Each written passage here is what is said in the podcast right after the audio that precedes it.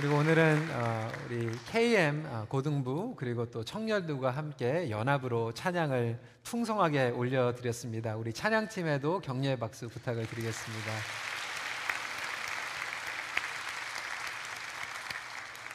우리 좌우에 계신 분들과 함께 인사하겠습니다. 해피 이스터 이렇게 인사할까요?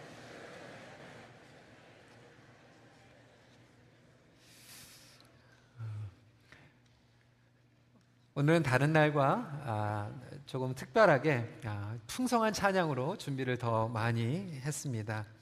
어, 마가복음 16장 말씀을 통하여서 부활하신 예수를 만나다 제목으로 말씀을 전하겠습니다. 온전한 믿음은 부활하신 예수 그리스도를 만남으로 이루어집니다.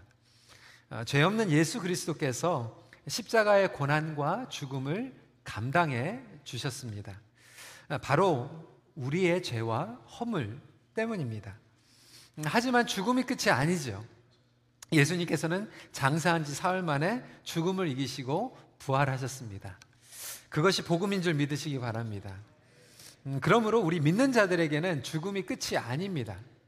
정말로 부활 신앙을 가진 성도들은 예수 안에서 흔들리지 않는 소망을 갖게 됩니다. 절망 가운데서도 그 부활의 신앙을 붙잡고 다시 일어나게 됩니다. 아무리 어려운 가운데 있어도 부활 신앙을 가지신 분들은 하나님께서 기쁨과 자유와 평강을 부어주십니다.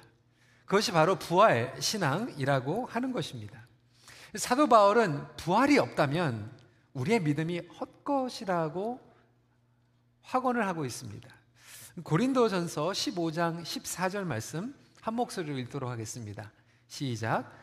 그리스도께서 만일 다시 살아나지 못하셨으면 우리가 전파하는 것도 헛것이요 또 너희 믿음도 헛것이며 다시 말하자면 부활을 믿지 않는 신앙은 헛된 신앙이다라고 설명하고 있습니다.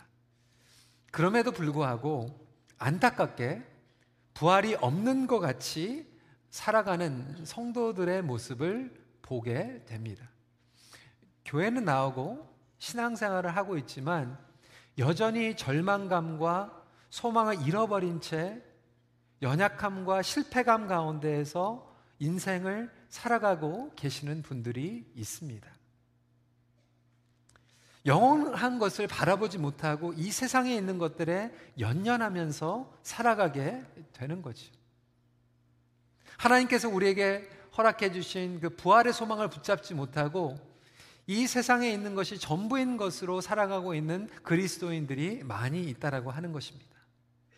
오늘 본문을 보면 제자들과 여인들이 부활을 믿지 못하고 기쁨과 소망을 잃어버린 채 주저앉아 있는 모습을 발견하게 됩니다. 저는 오늘 말씀을 통하여서 왜 부활 신앙이 중요한가? 부활 신앙이 빠져 있는 신앙생활은 어떻게 되는 것인가? 그리고 부활 신앙을 가진 성도들에게는 어떠한 표적이 드러나는가에 대해서 함께 나누길 원합니다. 첫 번째로 부활을 믿지 않고도 신앙생활을 할 수 있다라고 하는 거예요. 여러분 이것은 굉장히 심각한 이야기입니다. 아니 부활을 믿지 않는데 어떻게 신앙생활을 할 수 있을까요?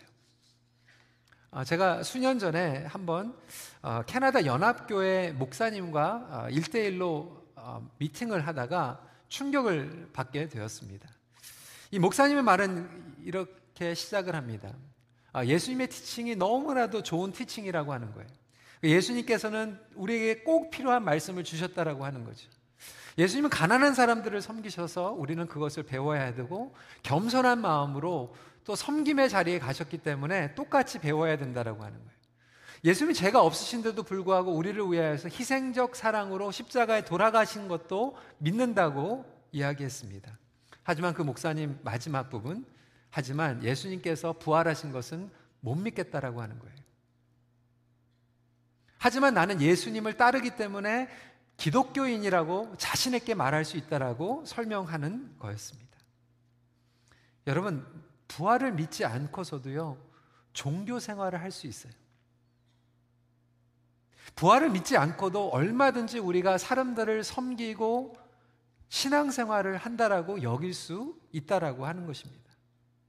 분명한 것은 부활을 믿지 않은 신앙은 온전한 신앙이 아닙니다. 그럼에도 불구하고 너무나도 많은 교회 다니는 성도들이 부활을 믿지 않고 신앙생활을 하고 있다라고 하는 거예요. 어떻게 가능할까요? 첫 번째로 그것은 인간적 관계에 의한 신앙 생활입니다. 의리 때문에 나오는 거예요. 충성심 때문에 나오게 되는 것입니다. 감사함 때문에 신앙생활을 하는 거예요. 물론 다 그런 경우는 아니지만 특히 우리 북미, 미국이나 캐나다 같은 경우에는 기독교 문화와 국가에서 살아가고 있습니다. 그러니까 교회 나오면 사람들을 만날 수가 있어요.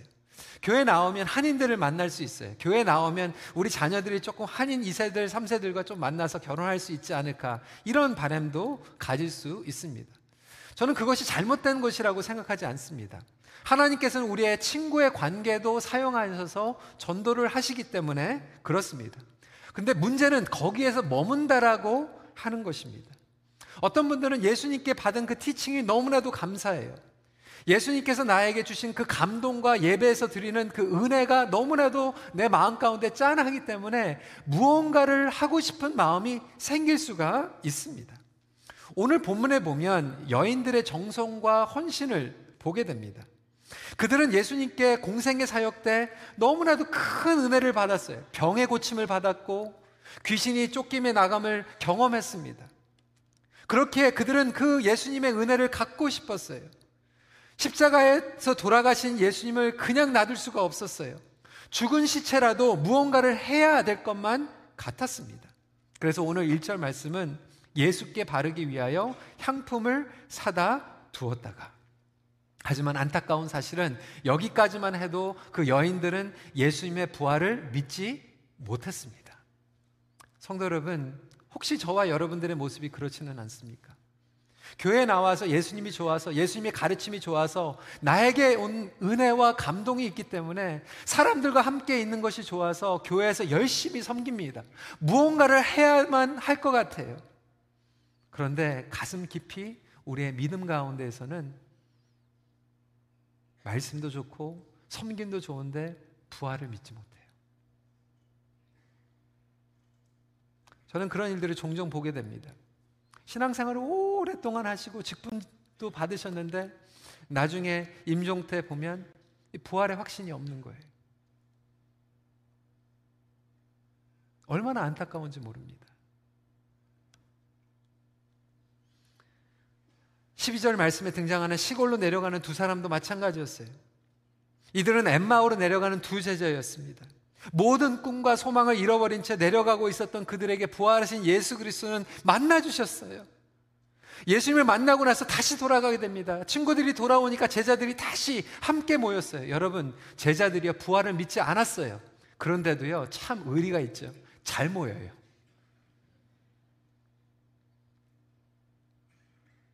여러분 교회가 부활을 믿지 않고서도 잘 모일 수 있습니다. 자선단체들 보면요 잘 모입니다. 하지만 오늘 우리가 예배드리고 있는 이 자리에 부활하신 예수 그리스도를 믿지 않는다라면 YMCA와 별다른 차이가 없다라고 하는 거예요. 단순한 소셜 게더링밖에 될 수 없습니다. 너무나도 기뻐서 제자들이 친구들에게 가서 기쁜 소식을 전하였는데 13절에 보니까 어떻게 기록하고 있습니까? 두 사람이 가서 남은 제자들에게 알리었을 때 역시 믿지 아니하더라. 동료들이 다시 찾아오니까 제자들은 모였지만 믿지 아니하였다라고 기록하고 있습니다. 혹시 성도 여러분 이 자리에 앉아 계시는 여러분들 가운데서도 부활의 주님을 찬양하고 있지만 그 부활의 확신이 없는 분들이 앉아 계시지는 않으십니까? 신앙생활을 하고 있어요. 의리가 있고요. 관계가 있어서 체면이 있고 여태까지 같이 신앙생활 한 것들이 있기 때문에 와서 봉사까지 합니다. 예수님께 향품까지 바릅니다. 하지만 마음 깊은 가운데 부활에 대해서는 자신이 없어요. 지난주에 저희 교회에서 유아세를 베풀었어요. 오늘 EM도 유아세를 많이 베풀었어요. 얼마나 감사한지 몰라요. 어, 저는 2대, 3대 기독교 가정에서 자라난 친구들을 보면 참 부러울 때가 많이 있어요. 왜? 어렸을 때부터 하나님의 말씀으로 자라는 그 축복이 얼마나 큽니까? 저는 1세대 그리스도인이거든요. 그런데 동전의 양면과 또 마찬가지일 것 같아요. 그 반대변으로 생각해서 만약에 우리가 정말로 태어났는데 자라났는데 기독교 환경에서 태어나지 못하고 만약에 저와 여러분들이 핍박받고 있는 북인도나 모슬럼 나라나 중국 같은 데에서 여러분들이 지금 신앙생활을 하고 있다라고 한다면 그래서 예수 그리스도를 믿을 동시에 여러분들이 집안에서 쫓겨나고 여러분들의 집이 불태워지고 여러분들이 감옥에 들어가는 그런 상황 가운데 있다라면 얼마나 많은 성도들이 예수님께서 부활하셨습니다라고 하는 담대한 믿음을 가지고 선포할 수 있을까? 그 질문을 저와 여러분들이 해봐야 된다라고 하는 거예요.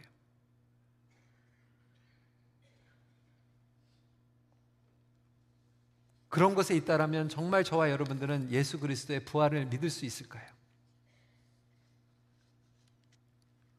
두 번째로 상황에 따른 신앙생활이에요. 오늘 여인들은 예수 그리스도께 나가면도 불구하고 너무나도 그들 앞에 있는 장애물 때문에 둘러싸여 있습니다. 3절 말씀 같이 읽도록 하겠습니다. 시작. 서로 말하되 누가 우리를 위하여 무덤 문에서 돌을 굴려 주리여 하더니 그 문밖에 보이지 않는 거예요. 그런데 그 돌이 사절에 보니까 심이 크더라. 영어 성경을 보면 they were overwhelmed by big stone이라고 이야기하고 있습니다. 그들에게 주어진 상황이 너무나도 컸던 거예요. 두려웠어요. 무서웠어요. 모든 것을 정성스럽게 준비했지만 이러한 기본적인 장애물 때문에 염려하고 있는 여인들의 모습을 보게 됩니다. 8절 말씀 읽어볼까요? 시작. 여인들이 몹시 놀라 떨며 나와 무덤에서 도망하고 무서워하여 아무에게도 아무 말도 하지 못하더라. 무덤의 문이 열려 있었어요. 천사가 나타나서 예수님께서 부활하셨다라고 말씀하셨어요. 거기서 끝난 거 아니에요. 너희들은 가서 베드로와 제자들에게 빨리 전하라라고 분명하게 이야기했는데 빈 무덤을 보고 천사의 선포함을 듣는, 듣는데도 불구하고 여인들이 두려워서 상황 때문에 증거하지 못해요.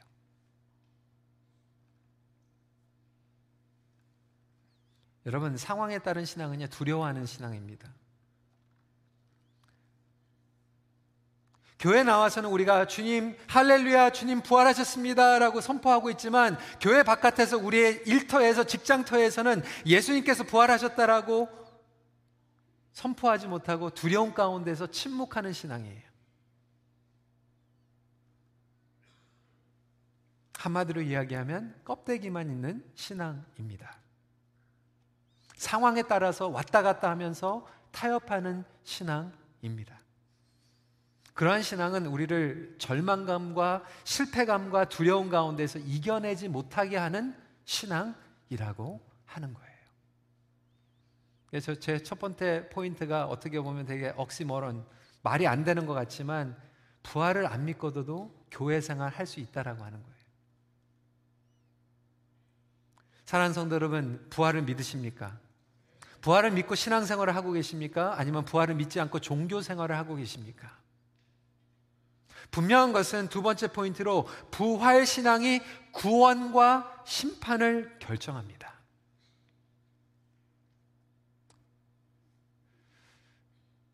예수님께서는 여기에 대해서 타협이 없으시고 단호하게 말씀하십니다. 예수님께서는 부활을 믿지 않는 자들을 완악한 자들이라고 말씀하고 계세요. 14절 말씀 읽도록 하겠습니다. 시작. 그 후에 열한 제자가 음식 먹을 때에 예수께서 그들에게 나타나사 그들의 믿음 없는 것과 마음이 완악한 것을 꾸짖으니 이는 자기가 살아난 것을 본 자들의 말을 믿지 아니할지로라. 여러분 제자들이 열심히 잘 모였어요. 예수님이 십자가에 돌아가신 것을 믿었어요. 그런데 부활하신 것은 믿지 않았어요. 예수님께서 제자들을 질책하십니다. 부활을 믿지 않는 믿음은 예수님을 믿는 믿음이 아닙니다. 예수님께서 말씀하시는 온전한 믿음은 부활까지 믿는 믿음입니다. 그래서 여기 16절 말씀해 보니까 믿고 세례를 받는 사람은 구원을 얻을 것이요 믿지 않는 사람은 정죄를 받으리라.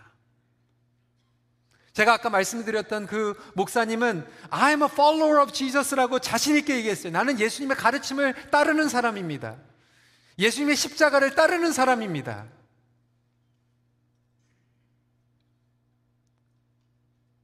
하지만 부활을 믿지 않는 신앙은 구원이 없다라고 하는 거예요. 오늘 여기에서 말씀하고 있는 이 믿음이라고 하는 것은 단순히 착한 일 하는 믿음이 아니에요. 좋은 가르침을 가리키는 믿음이 아니에요. 십자가에 돌아가신 믿음이 아니에요. 예수 그리스도께서 부활하신 믿음을 주님께서 말씀하고 계시는 거예요. 결국 부활을 믿고, 믿고, 있는가 믿지 않는가가 우리가 구원을 받았는가 심판 가운데 있는 것을 구분하고 있다고 16절 말씀은 우리에게 분명하게 이야기하고 있어요. 아무리 교회 생활을 오래 했어도 상관이 없어요. 아무리 내가 종교 생활을 오래 했어도 상관이 없어요. 여러분 잘 들으세요. 내가 구원의 확신이 있다고 해도 상관없어요. 부활이 빠진 구원의 확신은 잘못된 확신이기 때문에 그래요. 잘못된 확신을 가지고 나아가는데 어떻게 구원을 받습니까? 예수님께서는 자신이 부활하실 것을 제자들에게 여러 번 말씀하셨어요. 마가복음만 봐도요, 벌써 세 번 이상 말씀하셨어요. 8장, 9장, 10장. 세 번이나 말씀하셨어요. 여러분, 몇 주 전에 이야기 해 드린 것 같이 이 마가복음은요, 소스가 어디입니까? 베드로예요. 베드로가 세 번 들은 거예요. 왜? 베드로는 세 번 듣지 않으면 알아듣지를 못하거든요. 예수님께서 베드로에게 내가 부활할 거야 세 번이나 말씀하셨어요. 8장, 9장, 10장에서 말씀하셨어요. 그런데도 베드로는 믿지 못하는 거예요. 그거를 아신 주님께서 요한복음 보면 나사로까지 부활을 시키시고 표적으로 보여주시는데도 믿지 못하는 거예요. 그래서 예수님께서는 제자들에게 부활을 믿지 못하는 것을 완악하다, 강팍하다, 믿음이 없다라고 말씀하고 있는 것입니다. 제자들은 부활의 개념이 없었던 거예요. 그 당시 헬라 문화엔 부활 자체가 없었어요. 마침 노아의 홍수가 내릴 때 노아에게 비가 많이 올 테니까 방주를 준비해라. 노아는 비를 한 번도 맞아본 적이 없거든요.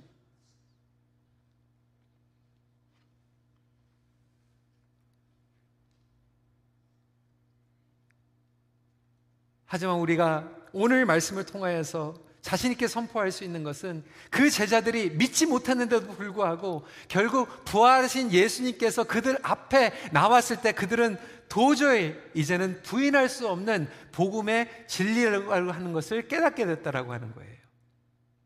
바로 저와 여러분들이 부활하신 예수님을 만나길 간절히 소원합니다.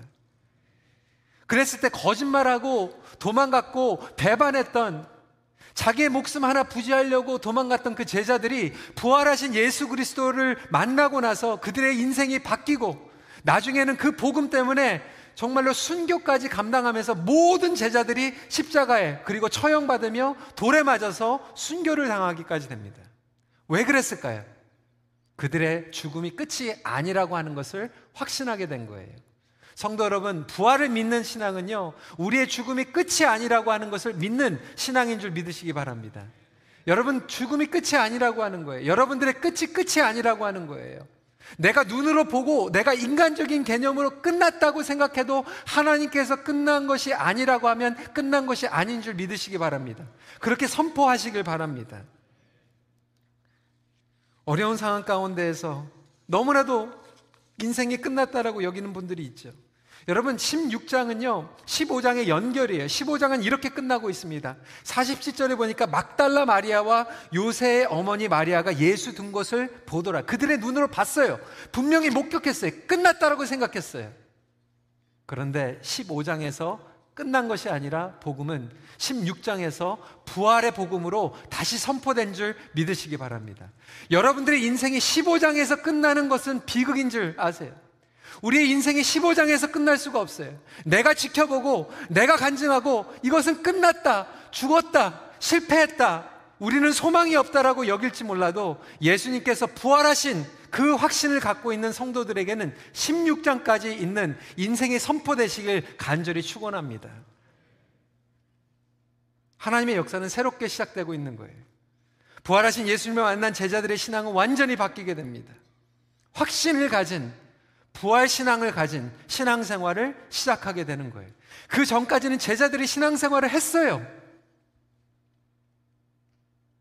하지만 부활 신앙을 갖지는 못했어요. 마지막 포인트입니다.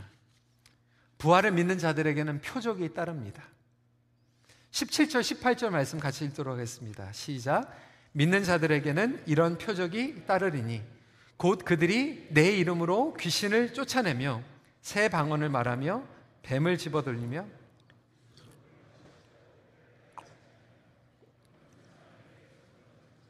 나으리라 하시더라.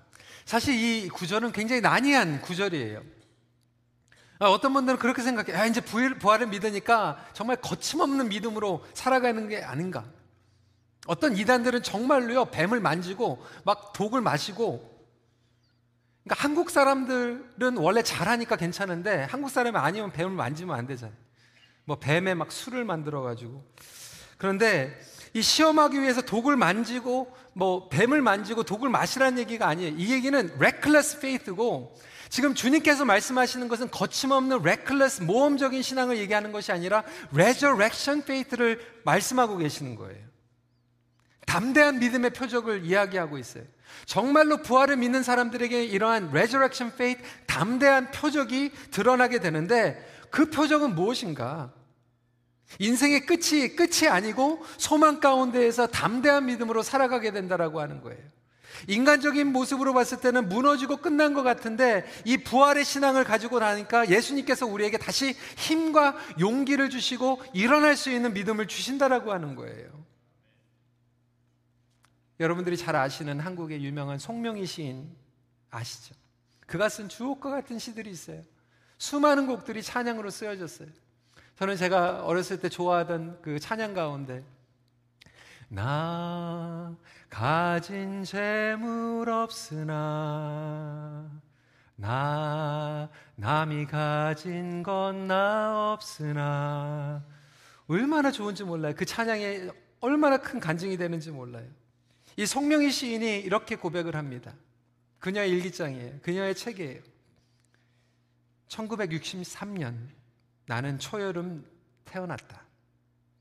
어머니의 양수가 터져 아홉 달 만에 세상에 나온 나는 여물지 못한 계란처럼 힘없이 살다가 생후 일주일쯤 지난 하루 저녁 동안 숨이 멈추었다.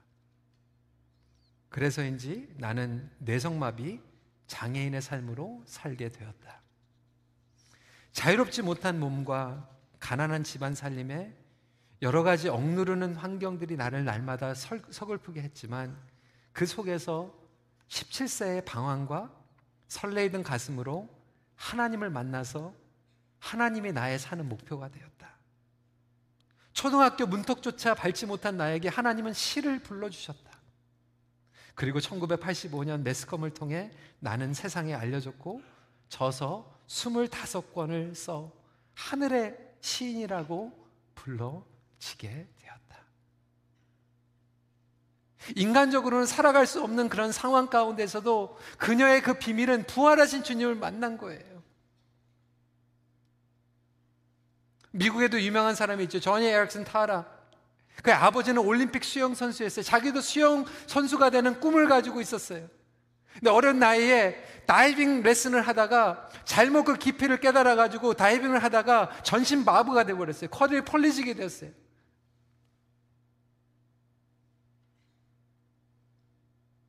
너무나도 하나님을 원망했어요.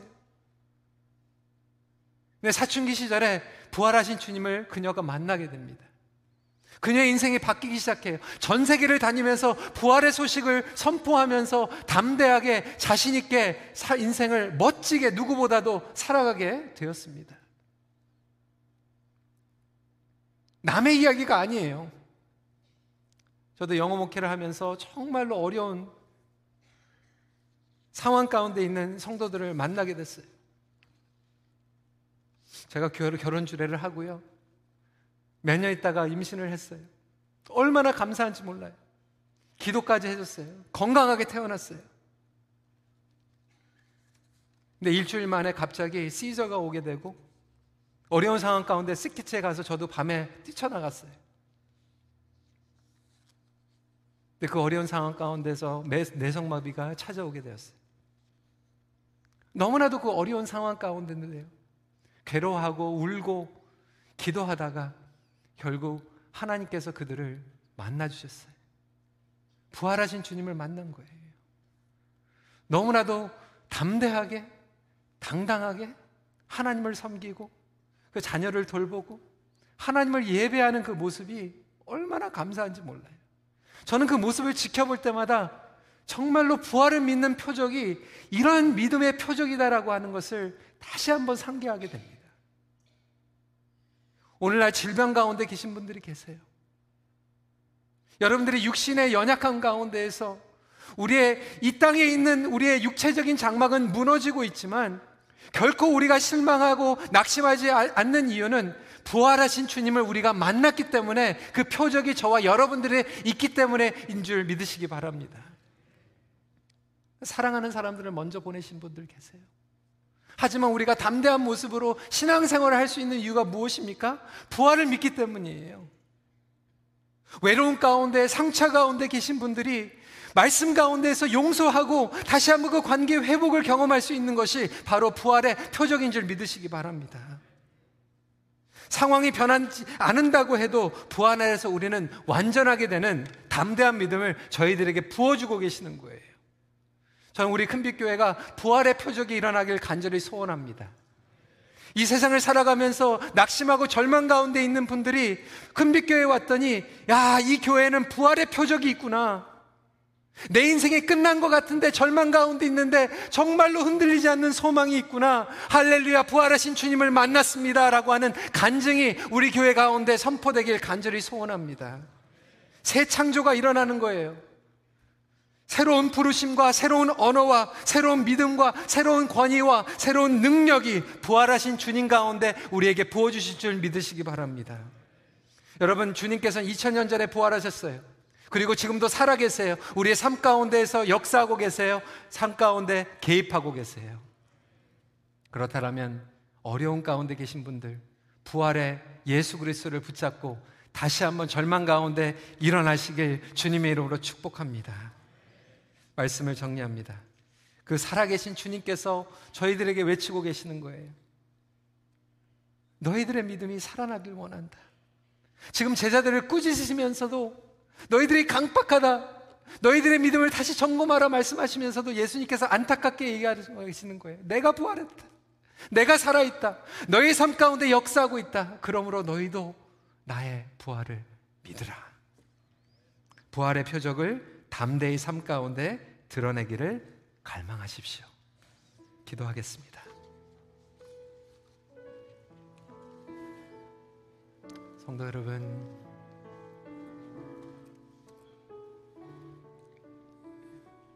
여러분 한 분한 한 분을 정말로 사랑하며 안타까운 마음으로 이 시간에 진지, 진지하게 다시 한번 질문합니다. 여러분 혹시 여러분들이 부활을 믿지 못하고 신앙생활을 하고 계시지는 않습니까?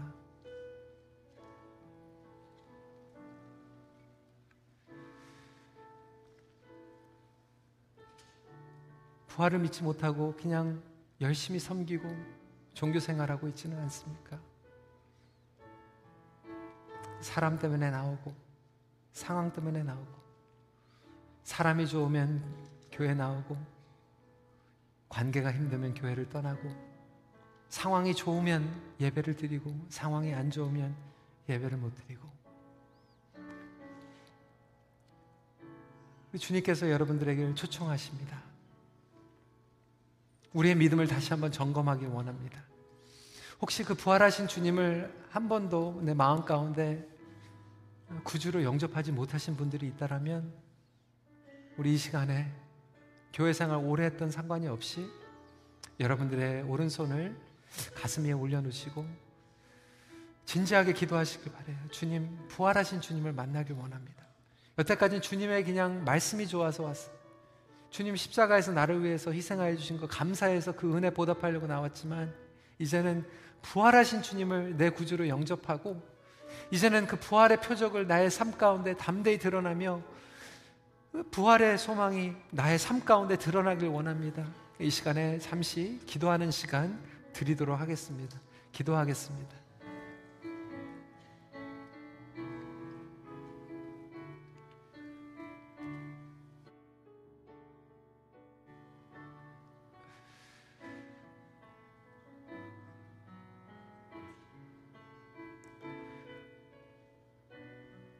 봉헌 기도자 나오실 때까지 계속 기도해 주시기 바랍니다.